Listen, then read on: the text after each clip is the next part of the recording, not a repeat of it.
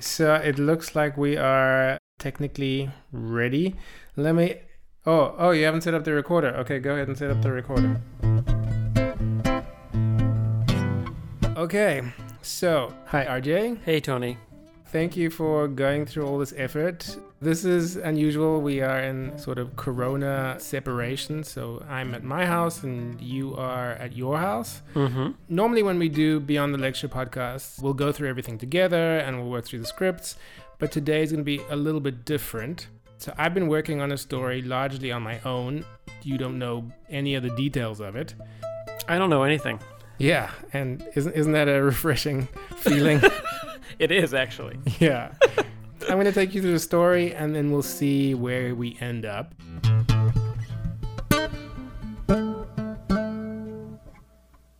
Uh, so what's it about?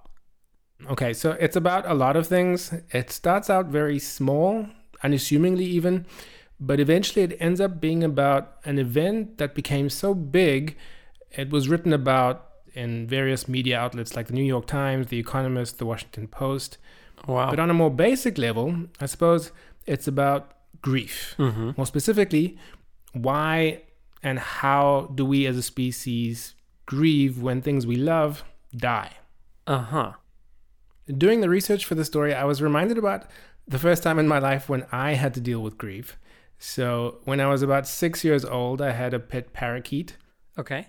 Tweety was his name. Tweety. Yeah, it it was it was the height of Sylvester and Tweety uh, of that era, you know, um, peak Tweety, as it were. Yeah.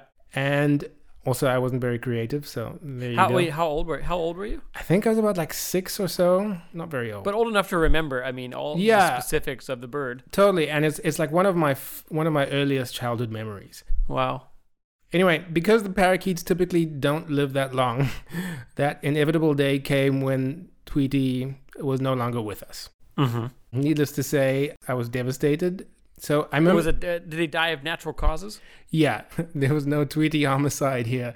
Uh, it was all it was all above board. and I mimicked what my parents did when someone died. You know, when we had a funeral. Well, that is to say, I forced my family to have a funeral. Uh huh.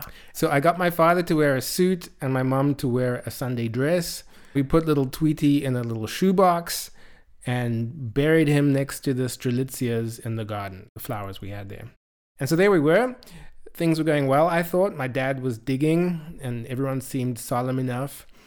But at one point, I felt that something was missing, you know? I thought this funeral Mm. should be like other funerals I'd been to, there should be there should be singing. It was too quiet. It was too quiet. I thought there should be. I, I thought singing is what happens when people are solemn, so I want that. And so I told my parents we should sing the most spiritual song that I could think of at the time, which was a song from my Sunday school. The lyrics go as follows I may never march in the infantry, ride in the cavalry, shoot the artillery. I may never zoom over the enemy, but I'm in the Lord's army. The animation is killer. I may never march Oh, in the wow. Shoot the artillery. I may never zoom on the enemy, but I'm in the Lord's army.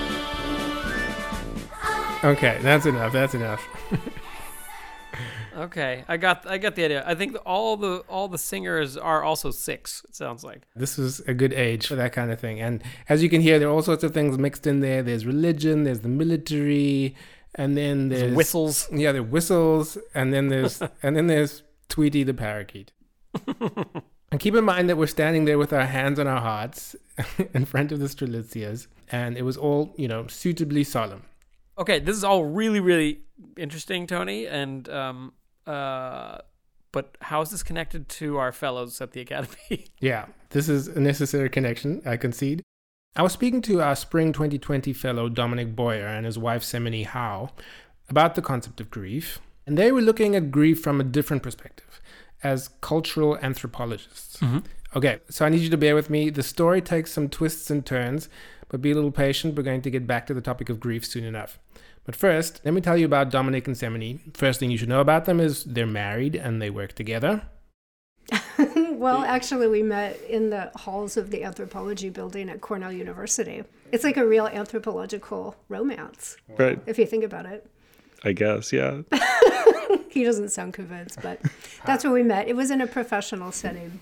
And speaking to them, I realized that grief comes into the average Westerner's life pretty sporadically nowadays. You know, perhaps a loved one might die here or there, or a big catastrophe like with the coronavirus crisis. That might cause people to grieve. But on the whole, people's lives in Europe and America have been insulated from, you know, constant grief.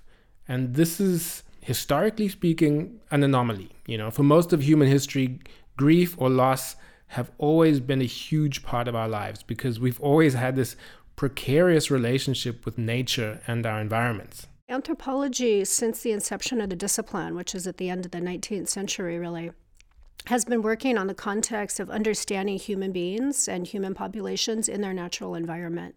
So, for example, very famously, Franz Boas, who's considered the father of American anthropology, uh, a real field worker, was out in the Arctic, in the Canadian Arctic on Baffin Island, doing work with uh, indigenous people who lived in the region, Inuit people.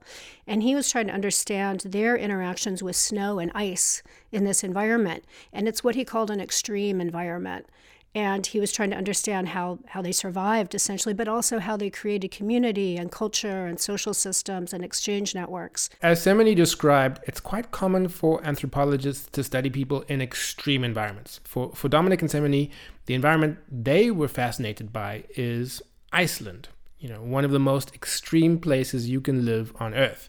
And it was through this country that they gained some unexpected insights into grief. So it's a country that's a little bit smaller than the state of New York in the United States, and yet it has about 400 glaciers present on it. Uh, about 10% of the country is covered in ice cap. You have 130 volcanoes, all in this small space, many of those volcanoes underneath glaciers and ice caps. 400 glaciers. Yeah, 400 glaciers and 130 volcanoes. It's a, it's a lot. Incredible.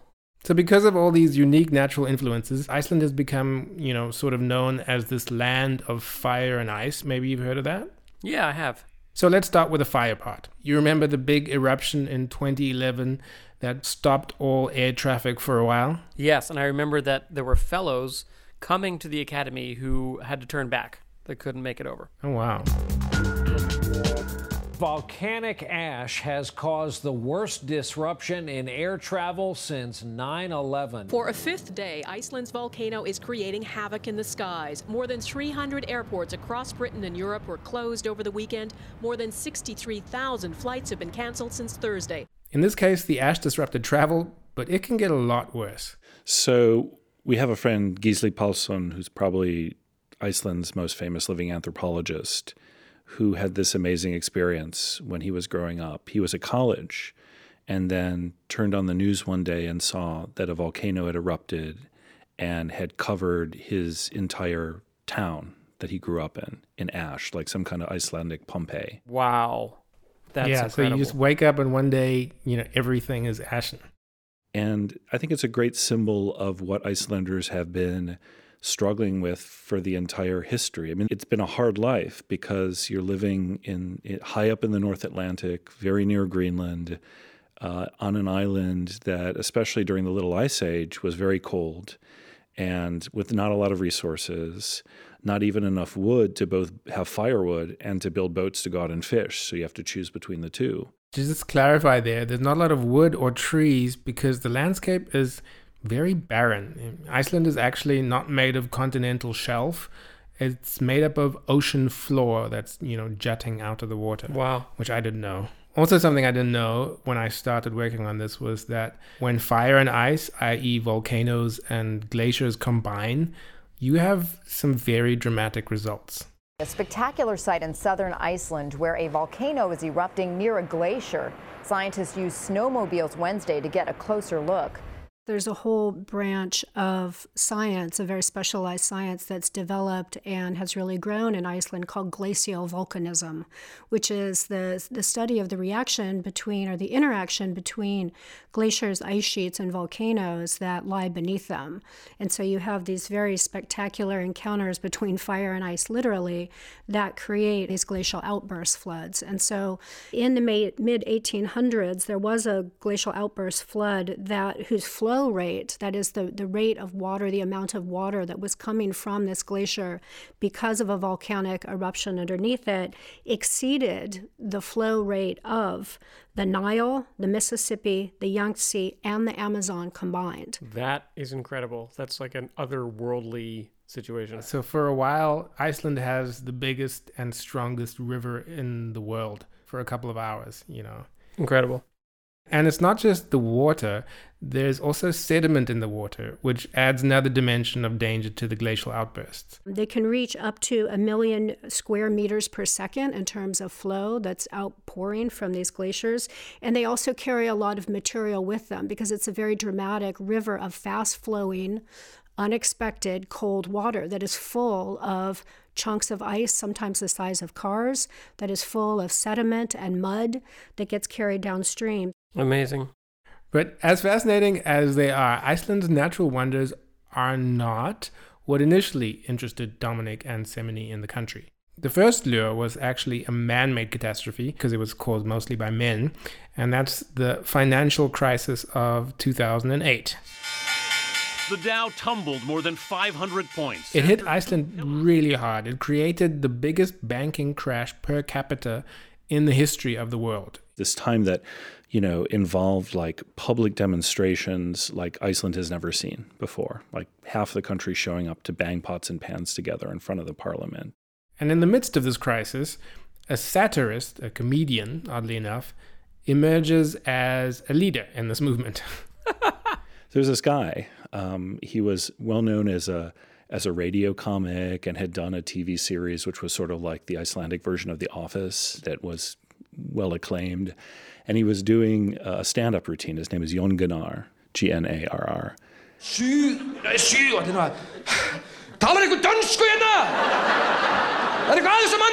And as part of his, his stand up routine, he just started saying, You know, I'm not a political guy, but, you know, man, I think I could do better than these clowns. You know, maybe I should I should run for president or I should run for mayor of Reykjavik, which is the capital city, and two thirds of the Icelandic population lives in Reykjavik. The Icelandic Steve Carell. Yeah, totally. And this guy, he, he did. He actually did run uh, for office, and he formed a party, and he and he ran in the election. They had all sorts of ridiculous satirical promises with an equally ridiculous name. And he said, "Yeah, why don't we call it the best party? Because you know, why would you vote for any other party? And all these other parties are obviously the worst." Right? So let's let's call it the best party. And they they started running. He started making these kind of campaign announcements, the best party, and they had this kind of surreal um, list of uh, promises, like we're going to put a polar bear in the zoo, we're going to bring Disneyland to the airport. Um, we're going to economize. We can't have 12 Santas anymore. We're just going to go for one Santa like everywhere else. It reminds me a little bit of when uh, Stephen Colbert and um, Jon Stewart proposed to to run for president. I think there actually were crossovers. I think they uh, the the two sides were communicating with each other, and as, as my friends would say these days, they're in the same WhatsApp group. my favorite part about all this is the campaign song that they created. Which is a fun spin on the Tina Turner's hit Simply the Best.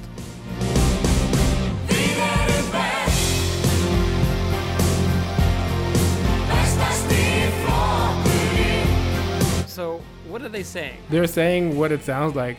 We are the best, better than all the rest. did they did they win or is that too fast? Yeah, well, remarkably, he he won, uh, and I know this kind of thing is not that uncommon anymore. After a comedian became president in Ukraine, and a certain TV celebrity won the presidency in the U.S., this might not seem that unusual but he was one of the first, and he was mayor from 2010 to 2014. Incredible. Yeah, and by all accounts, he did a decent job. This is him in an interview with Deutsche Welle News. I don't think people realize this, how, how lucky they are to have me here instead of some, some uh, evil-minded bastard. It was just this amazing case of people taking this incredibly devastating situation and kind of making art out of it, doing something creative. Like, um, and it speaks to the kind of resilience of the Icelandic spirit and national culture that maybe we can talk more about. Um, but so that that case was so amazing. That's what drew us to Iceland in the first place. Was just the story of the best party. Okay, so that's what interested these cultural anthropologists in the country first of all. They were fascinated by this idea of a country making something beautiful or artistic out of calamity. And from there, a series of unlikely events lead us to the news story I mentioned in the beginning, the one that was written about, you know, all those thousands of times. So then what happened essentially is that Dominic wrote an article that was published in an anthropological journal that got picked up by an anthropologist in Iceland, an Icelandic anthropologist, who happened to be the sister of one of the best party members, one of the lead people Uh-huh. who was Those few degrees of separation are common in Iceland, I'm told. The country's so small that people often know someone they meet on the street, so much so that there's a dating app that lets you know if you're related to the person that you just matched with. That's that's helpful. it is helpful, you know. You want you want to um, make sure that gene pool is going to be okay. anthropologist in Iceland, an Icelandic anthropologist, who happened to be the sister of one of the best party members, one of the lead people who was sort of heading the best party and doing a lot of the political work, who happened to be a former punk rocker. Uh huh. The plot thickens. Long story short, this punk rocker went on tour with dum da da dum. Bjork. Yes, with Yes. Björk. I was hoping she would make an appearance. Yeah, Björk, uh, who then invited Dominic and Cymene to a show in Chicago. is being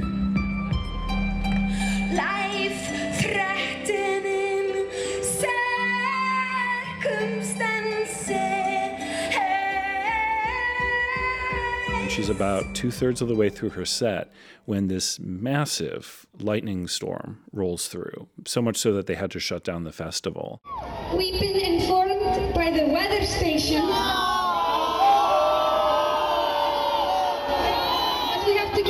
Off the stage. and torrential pouring rain. So we're all like running through the rain to get back to to Bjork's trailer where we're all soaked. And Bjork is like a little miffed because her show, her set got canceled. Basically, she's not happy about that. Wouldn't be much in Iceland, I'll tell you that much. But we end up just all there like soaked, sitting in her trailer, drinking vodka. And I think that's where we really got to know each other first. Oh my gosh, that is amazing. I'm jealous of Dominic Boyer right now, by the way. I thought as much. So, to what listeners might not know listening to you on the podcast is that you are actually a huge Björk fan. Uh, I am a Bjork fan.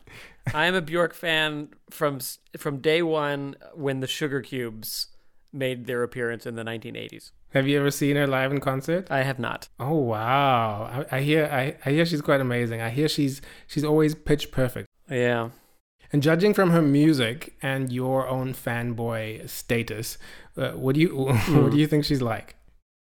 Um, let's say I imagine her very energetic, but also probably at the heart probably very normal. That's actually what Dominic and Cymene said. They said the most notable thing about her was that she was incredibly down to earth. Mm. That's kind of a sign of what Icelandic culture is and their values that even the most famous Icelanders are still the most humble, nicest people you've ever met. They don't expect a lot of special treatment. They feel very uncomfortable when people kind of put them on a pedestal. So, you know, you know, when Bjork goes to a club in Reykjavik, she waits in the line outside with everybody else, you know, to to wait her turn to go inside because there is a really strong, you know, emphasis on kind of egalitarianism and just a sense of like no one should get to. Some Icelanders said there's like a Icelandic phrase that's basically like I know your grandmother. Like no matter how big and important you are, I know where you come from, right? And it's it's humble just like the rest of us. It's a great sentiment. And that idea of connectedness of I know your grandmother is what Dominic and Cymene believe is something that the rest of the world can really learn from Iceland. Fascinating. Iceland, the gl- the big village. yeah. you know, with with ice and volcanoes um, added on top. Yeah. Anyway, so through this series of events, they meet Björk and they actually end up going to Iceland to see this place for themselves. And when they arrive, they start to learn more about the culture and history, and as they do so, they realize that it's even more unique than they thought. Icelanders were the first human beings to settle on the island, and it's important to note that they they were not settler colonials. That is, they didn't displace any other human beings that were there previous to them. And they have actually lived on the island longer than the Maori people have lived on Aotearoa, New Zealand. So there's a very long history, 1,200 years of history of living on this remote and barren island, you know, for which Icelanders have had to struggle in order to survive at many times. But being the first had some notable responsibilities attached to it. But when they first arrived on the island, because they were the first human beings there, there were no names given to any of the places. And so you had this vast place and set of landscapes that needed to be given an identity, that needed to be given a name. And if you go to Iceland now, today, you'll find that every mountain has a name, every glacier, just about has a name. Every valley has a name, the rivers, the streams, all these little passageways. And so there's an important way in which Icelanders have marked the place as their own by naming. It reminds me of, of uh, Native American culture in many ways. Yeah. So I think all indigenous peoples have this like weight of responsibility of having to decide what something is. Also, for a lot of Icelanders' history, citizens were very weary of their natural environment even afraid of it. So that sounds a little difficult for us to believe now, especially since glaciers are so beautiful and majestic. But for most of the country's history, they were, you know, just very threatening. In the old days and for centuries, glaciers would advance in the winter and then maybe retreat, and every year would be a different story. And there were Icelandic farms that ran right up to the edges of glaciers because they were using all the, the arable land they could to sustain themselves if it was a very cold winter, you might wake up in spring with the glacier knocking on your door or maybe having overrun your barn. Wow. So they were really, um, I mean, integrated, their lives integrated to this, to the landscape. Totally. Um, and at this point, I should explain that what separates a glacier from just a heap of ice is the fact that it's so big, it begins to move on its own. It could literally just show up on your doorstep one day. It's a huge wall of ice coming down the valley toward your house and your farm, and it is literally unstoppable. Glaciologists talk about glaciers as rivers of slow moving ice. And I think that's a nice metaphor, but it really does, when you're proximate to the glacier, when you're next to one, it feels much more like a mountain of ice that's slowly crawling through the valley. Um, and as it increases in size, as it did during colder times in Iceland, it would move through valleys and displace land, shape the land. It glaciers terraform, in fact, the land as they go over them. And we can see examples of this all over the world, where glaciers during the Ice Age have carved out valleys and literally reshaped the land. Another dimension of these glaciers is that they actually have a sound. A sound? Yeah, it, it, it sounds really menacing. So Cora Rose from the Art We There project was kind enough to let us play a recording she made of a glacier.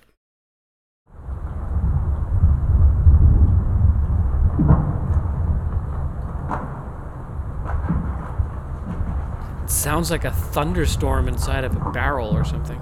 That's what I thought too, just like something dramatic but contained. Yeah.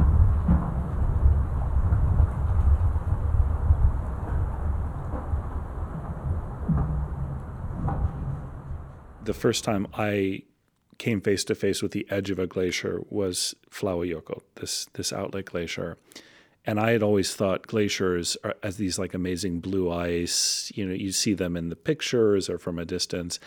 The the cutting edge or the leading edge of a glacier it looks really scary. It's covered with dirt because it's been turning up the dirt under itself as it moves. It's black and it's jagged. Um, they gurgle, and people who spend a lot of time around them say they kind of sing throughout the day. They have a, different tones that emerge during different times of the day, depending on whether they're melting or freezing.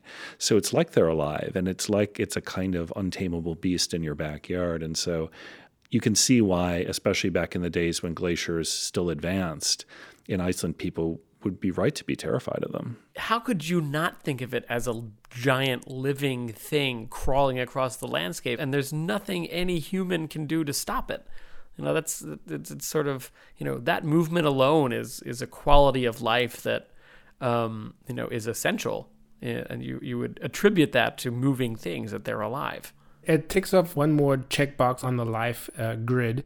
So it moves, it has a sound, and beyond the sounds, it also has a smell. It has what I would call a really metallic odor because of all the earth and the volcanic rock that is embedded in it. And as that's exposed to air and to a little bit of heat, it emanates a fairly strong smell that I would most dis- closely describe as resembling blood because of the metallic odor of it. It's got that kind of irony smell to it. That's creepy.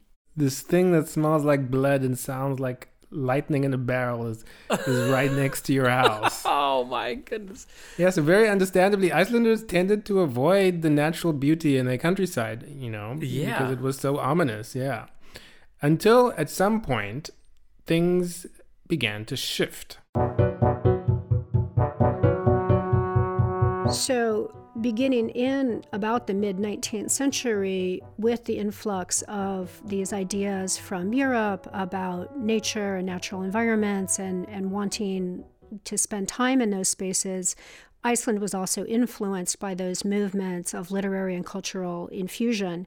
And so the natural environment, the highlands, and the beauty of the natural environment, the volcanoes, the glaciers, the land itself became part of a national patrimony in a way that it hadn't been before.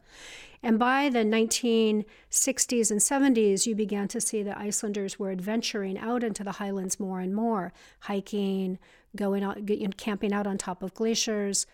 So Dominic and Cymene observed this shift in how Icelanders perceive their environment and they actually made a film about it. And I'm going to play you a snippet from the film. Um, here they're talking to a philosopher uh, whose name, unfortunately, I'm going to mutilate because it's very Icelandic. And I, I apologize to her and uh, everybody who knows her. Gjörberg Ravnik Johannesdottir. So, apologies again. Landscape uh, is, especially in the Icelandic language, very much connected to beauty. So it's always, you know, when we talk about landscape, it's about perceiving beauty or, or you know, having those kind of aesthetic moments, you know. So um, it's always a description of, you know, your kind of whole perception of a place. Um, so in that, if we understood it in that way, you know, landscape is not just this physical thing. It's always this relationship or intertwining of the human and the land.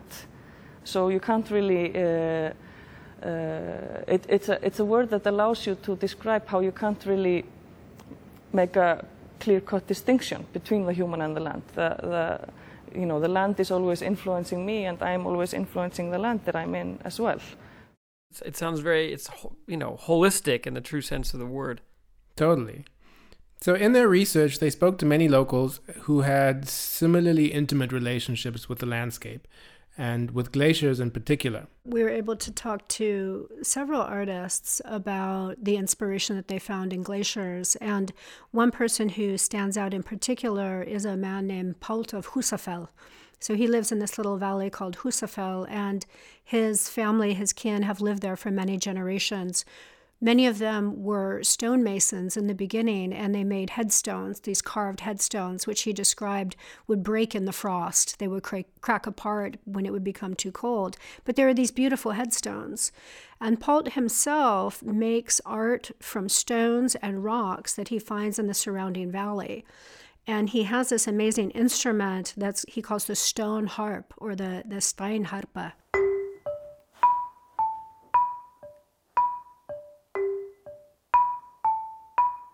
Those are rocks? Yeah, those are rocks. He's refined the pitch to, to just exactly the right tone, and he's made interesting music out of it. So, given this growing affection for glaciers, Dominic was very surprised when one day he came across a news story about one of them. We happen across this small story, which is in an English language Icelandic news source. It's only about 79 words, we counted it, which says the first Icelandic glacier not only to lose ice, but to be lost altogether has happened. This is the first named Icelandic glacier to disappear because of climate change, to go from being a moving, fearsome, tremendous glacier to being just what glaciologists call dead ice, sitting on the side of a mountain. And it's called Okjökull, or Ok Glacier. When they say that this glacier um, has died, it just mean does it mean that it's it's not moving all the all the qualities that we just ascribed to this giant glacier? It's it's moving, it makes sounds, it smells like blood. Those things stop. They're gone. So the first thing to go is the ability to move under its own weight. Once that stops, then it's just a heap of ice. So they read about this glacier disappearance and they were really puzzled by the lack of attention the story was getting. We were kind of taken aback by this. We looked around a little bit more, and this was the only story we could find. Even in the Icelandic press, there was almost no attention paid to the loss of their first glacier. And that really got us thinking you know, this is kind of a big story, not just for Iceland, but for the world. We're getting to the point where it's not just glaciers are receding, but now they're vanishing. And that seemed to us like a threshold had been passed, and it was a story that we wanted more people to know about. And this is where we return to the idea of grief.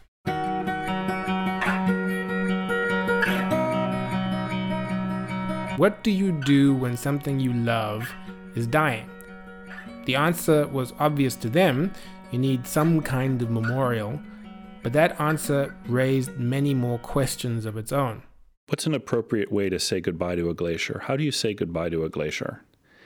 And to be honest, we didn't know going in what would make sense. And we wanted to talk to Icelanders about what would be appropriate to them, what they thought would be appropriate.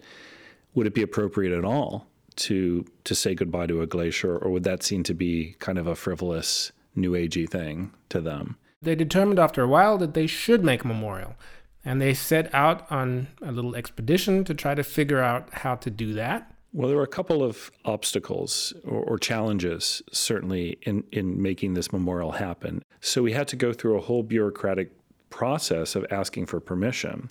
And that meant going to the local regional authorities and then first talking with them, getting them on board with the idea. Over the course of a year, they went about jumping through all sorts of bureaucratic hoops that were put in front of them. But through it all, they still had these persistent doubts. I think one of the things that was difficult going through the process was just wondering always to ourselves, you know, how much will this matter? What if we wanted to get a, a glacier tour of Ok, Okjökull? Okjökull? Why would you want to go there? Well, we've heard about it. Where is it? You've heard about it? Well, I'm going to have to plead the fifth and ask you where it is. And, you know, it seems like a, a kind of a quirky, interesting thing to do, but in the end, you know, is it really going to make that much of a contribution? But they persisted. Once they got all the permissions to go ahead, they had the not insignificant task of conceptualizing it. You know, what would it actually look like? They consulted with various locals and eventually settled on a bronze plaque because that was the material that they thought would last the longest, longer even than the rocks themselves, by the way. And they worked with a writer and filmmaker, Andri Snær Magnason, to write the words. That name I could pronounce. Uh, so the words he came up with at the end, the ones that were finally cast into bronze, he decided to formulate it as a letter to the future. And the letter reads like this Ok is the first Icelandic glacier to lose its status as a glacier. In the next 200 years, all our glaciers are expected to follow the same path. This monument is to acknowledge that we know what is happening and what needs to be done. Only you know if we did it. And then it says August 2019, 415 parts per million CO2, which is the threshold of uh, carbon dioxide concentration that was passed in the spring of 2019. And Andri often talks about writing a kind of message to the future in the following way where he talks about, you know, if I have a, a grandchild who lives to be as old as my grandmother, so my grandmother lived to be almost 100 years old, she only missed it by a few months. So if I have a grandchild who lives to be 100 years old, if I write a message to that grandchild now, and she carries that forward with her and gives it to her grandchild when she reaches my age, that grandchild could easily be alive. My great grandchild could easily, easily be alive 200 years from now. And that's exactly the time when all of Iceland's glaciers will be gone. So there's a way of connecting our own human time frame, our own generational time frame between a grandchild that I might have, a grandchild that she might have, and the future of the glaciers in Iceland and around the world.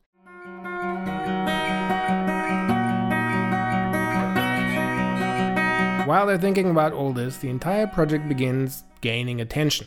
So Cymene and Dominic work hard to invite people to come to the ceremony, and many say yes, including people like the Minister of Environmental Affairs. It gets quite big. And things are starting to look like they're going their way, right up until just a few days before the memorial was meant to be put in place. And one of the things we decided to do, just so there would be no problems on the day of, was that we would go up a few days in advance and drill the holes in the rock, make sure that the plaque fit, so that when we came back, all we would have to do is push it in, glue it in, and be done, and we could have our speeches. But we had, uh, Iceland has famously mercurial weather and the weather report we had to go this one day because it was the only day everyone who needed to be there could go and the weather report looked a little squirrely but it looked like okay it was fine. It wasn't going to be a problem. Uh, we ended up going to Auk and hiking up and about halfway up we started to get hit by this kind of uh, snowstorm sleet storm rainstorm really bad weather uh, that kind of came out of nowhere and we weren't really dressed for it but we knew we had to press on to get through there. And as we're going up higher and higher, we're beginning to wonder, like, you know, we might be getting hypothermia soon. Like the weather was that bad. I couldn't feel my feet, I couldn't feel my fingers. They were being guided by an Icelandic student named Magnus, who was helping them out. When we got to the snow line, Magnus had the GPS. He had borrowed a GPS device from his brother that he mostly knew how to work, but not fully and he was trying to he was trying to get us to the side of the stone which is impossible to see when you're on top of the mountain with all the snow and with all these other rocks around. It's very difficult to locate it just by sight. So we were following the GPS, and there was one moment where we were walking along, and Magnus turned to me and he said, I don't know, the GPS is wrong, it's not working. And I was like, Magnus, don't tell me that, Magnus. I can't hear that because here we were literally drenched above the snow line in with water in our boots, freezing water in our boots, and needing to drill the holes, but not knowing exactly if we were going to find that stone and how how we would make it happen we made it to the top following just the GPS coordinate because the visibility was so low. And we're up there and we realize, you know, all of our hands are so frozen, no one can really even hold the drill. Like we couldn't, between us, we didn't have like two working hands really. But uh, all full credit to our documentarian, Josh Okun, who was just there to take pictures turned out to be the guy who drilled the holes because he was the one who had the most uh, sensitivity in his fingers. And miraculously, we got it all drilled on the first try because we really were like worried if we stay up here much longer, we're somebody's going to get hurt. Like, and there's there's no easy way to get back down again. And Iceland is filled with stories of people who who frankly perish in what seem to be just normal conditions just because they think it's okay. They get up, bad weather hits, and to get back down is like a two hour hike. That's really frightening. Yeah, so they get this reminder of, you know, nature is still in charge here. Yeah. Hey everyone, uh, welcome. I'm Thankfully, the group survived, and on the actual day of the summit, they had more pleasant weather. This Unglacier Tour Part 2 Plus Auk Glacier Memorial Plaque Installation Adventure. Adventure. It started out with dozens of people gathering at the foot of the mountain for the memorial. We rented the biggest bus that is available in the country of Iceland. It holds about 60 people, and it was full of both press, media, journalists, as well as hikers and others interested in the story. I sort of have uh, the image of Chicken Little, you know, the sky is falling and everybody's, you know, joining in a little bit more. I mean, it's this this this thing that they've hatched is is coming to fruition. And we had going on the bus on the way to the base of the mountain a young woman who turned out we found to be a really important climate activist in the country. Uh, had written a poem for Auk that we didn't know about, and she just brought it up and said, I, I wrote this poem for Auk and I'd like to read it. Andanum fekk upp í kók af ymsum verkum margra manna sem mæla gull á milli tanna sem horfa mest á mikla pingi meira en á gráa dingi As they were ascending, they observed the tradition that is associated with another mountain in Iceland called Helgafell. And when you hike, the first time you hike up Helgafell, you must stay silent and always look forward, never look back. And if you hold good in your heart, when you reach the top of the mountain, you'll be granted three wishes.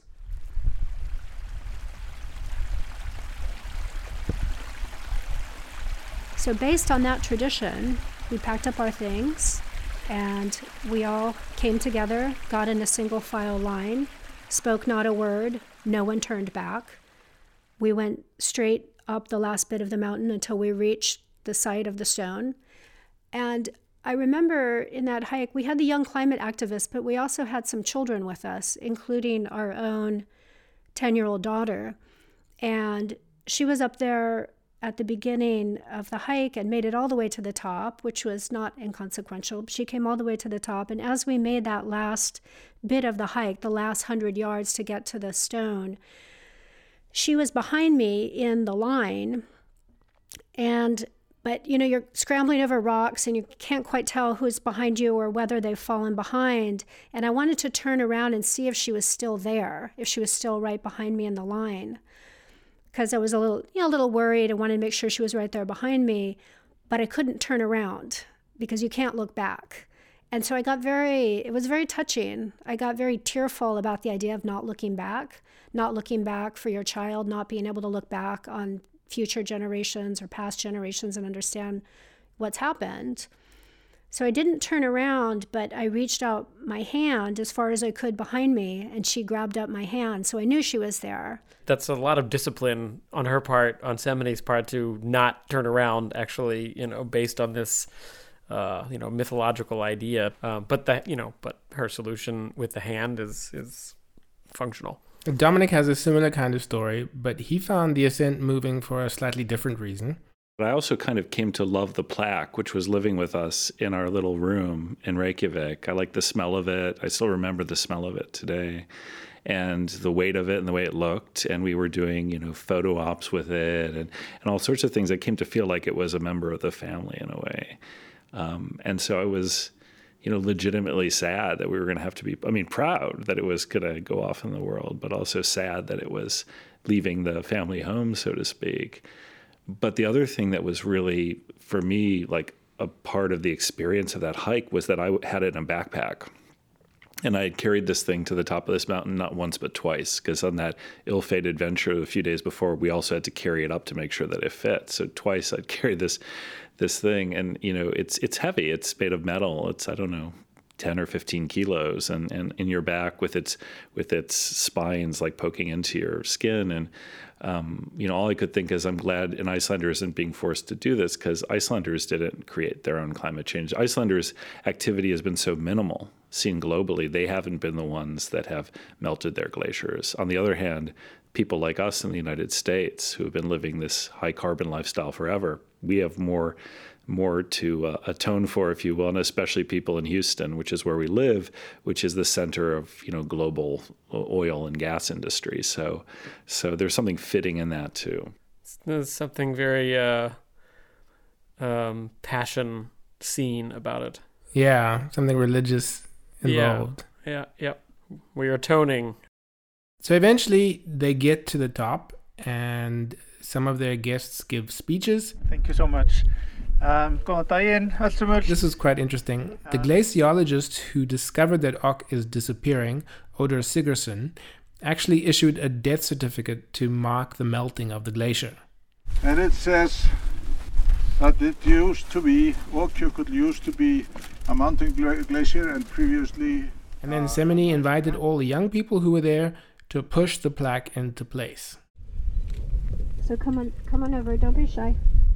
Finally, all of these solemn gestures culminated in one poignant moment. Soon after, um, I think it was Andri said that there's several men here who sing in the choir and they can do a song. And so they came to the top of the little stage. There's about eight of them, I'd say. Andri was among them. And they kind of came to the top and then just broke out into song. Okay, allesammans. Ísland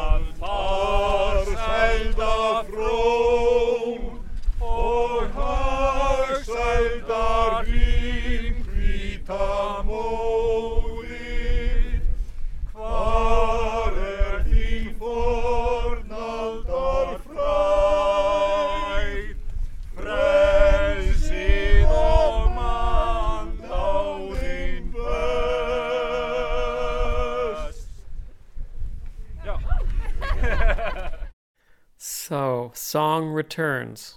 Yeah, we have this. Wow. We have this idea of when when something solemn happens, they sort of feel the need to sing. It's sort of this almost transcendent moment. And when it was all over, they didn't need to wonder anymore whether anyone cared about their little memorial. In the end, you know, it was probably 10,000 different media organizations picked up this story in the space of a couple of months. It was in Time magazine, it was in People magazine, it was in The Guardian, it was in the BBC multiple It times. It was covered by ZDF, the uh, public broadcaster in Germany. And then interestingly, it was covered by some really out of the way places that you wouldn't have expected, like Popular Mechanics, which is a, a magazine for people who are like car enthusiasts. They covered the story. I thought that was pretty cool. Like, you know, people really invested in, in petroculture who are saying, hey, you know, this is an important thing that's happened. Obviously, Dominic and Cymene were really encouraged by this response. you know, it's something that just um, was really moving because, you know, here was this little glacier who had died, you know, basically without anybody really having paid attention other than the glaciologists who'd been tracking the story. Uh, that then the story that a memorial plaque would be created and that that image would circulate around the world was kind of more than anyone could have hoped for and I think also maybe an optimistic sign that you know people care more about these issues than we may think. I mean, we we feel a lot of times hopeless, like we're in this situation of impasse and paradox. But here, actually, we found a story that people really cared about and were moved by. And when The Economist wrote an obituary for Ok, which was kind of incredible, it was the first obituary they had ever done for a glacier. And we worked with the writer who created some truly beautiful words for that uh, memorial too. When they published it, you know, people were writing into them and saying, "I just, you know, uh, I've never cried before reading an Economist article. That's insane." And the first thing I did was to call my broker and sell all my fossil fuel stocks.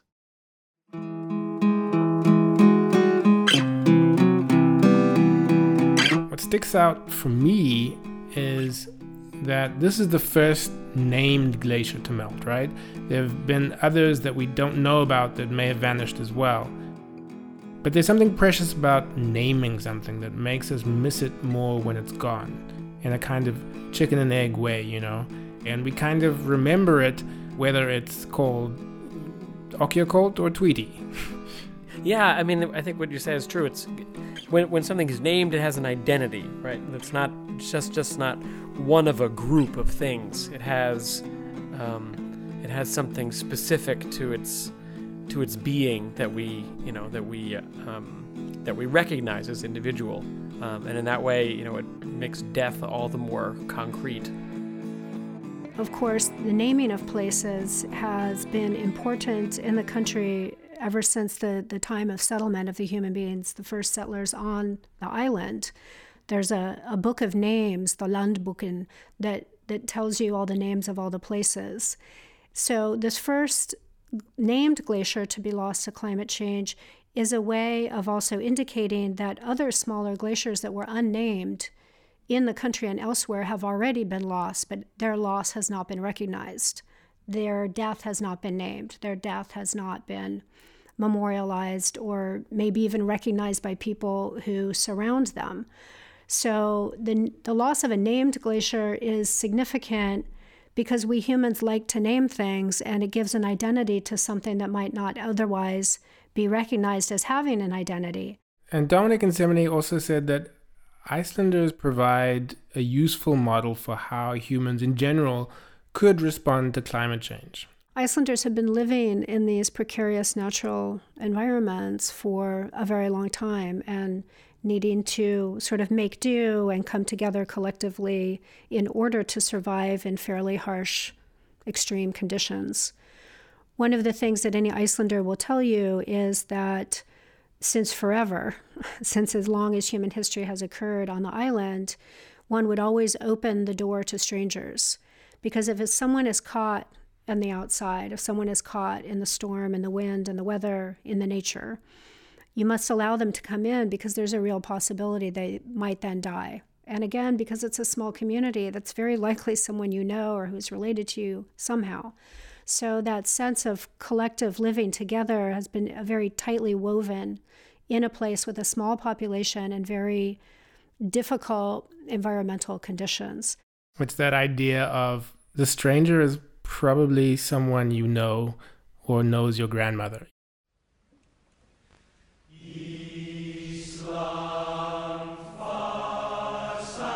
And also, it's telling that the ceremony ended off with, of all things, a song. Dominic says that this is also a sign of hope.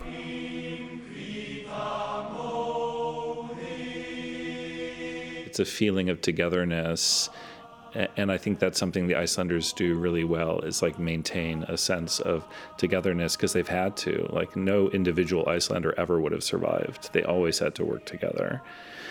And I think that's also a good message for a world entering a more unruly uh, era of weather uh, and changing uh, Earth systems, is we're going to have to work together in ways that we have trained ourselves out of through all of our rampant individualism, but we're going to have to find our way back to it again. So those cultures that like have a positive sense of sociality and relationality are the ones that we need to be imitating.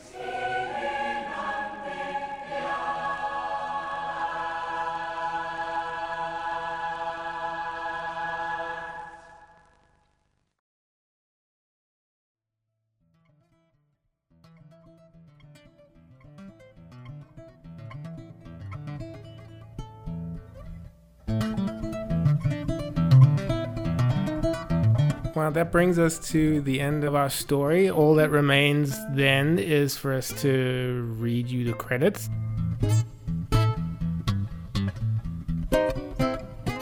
And that's it for this episode of Beyond the Lecture. Dominic Boyer is a Spring 2020 Axel Springer Fellow at the American Academy in Berlin. You can listen to more of our interviews with American Academy Fellows and distinguished visitors on our website, americanacademy.de. There you can also read the latest from the American Academy's Berlin Journal, watch recent lecture videos, and connect with the Academy on Facebook and Twitter. This episode was produced and narrated by Tony Andrews, with production assistance from Denise Gammon. Thanks also to Cora Rose from the Art We There Yet project for the sounds of the glacier. I'm your host, RJ McGill. Thanks for listening.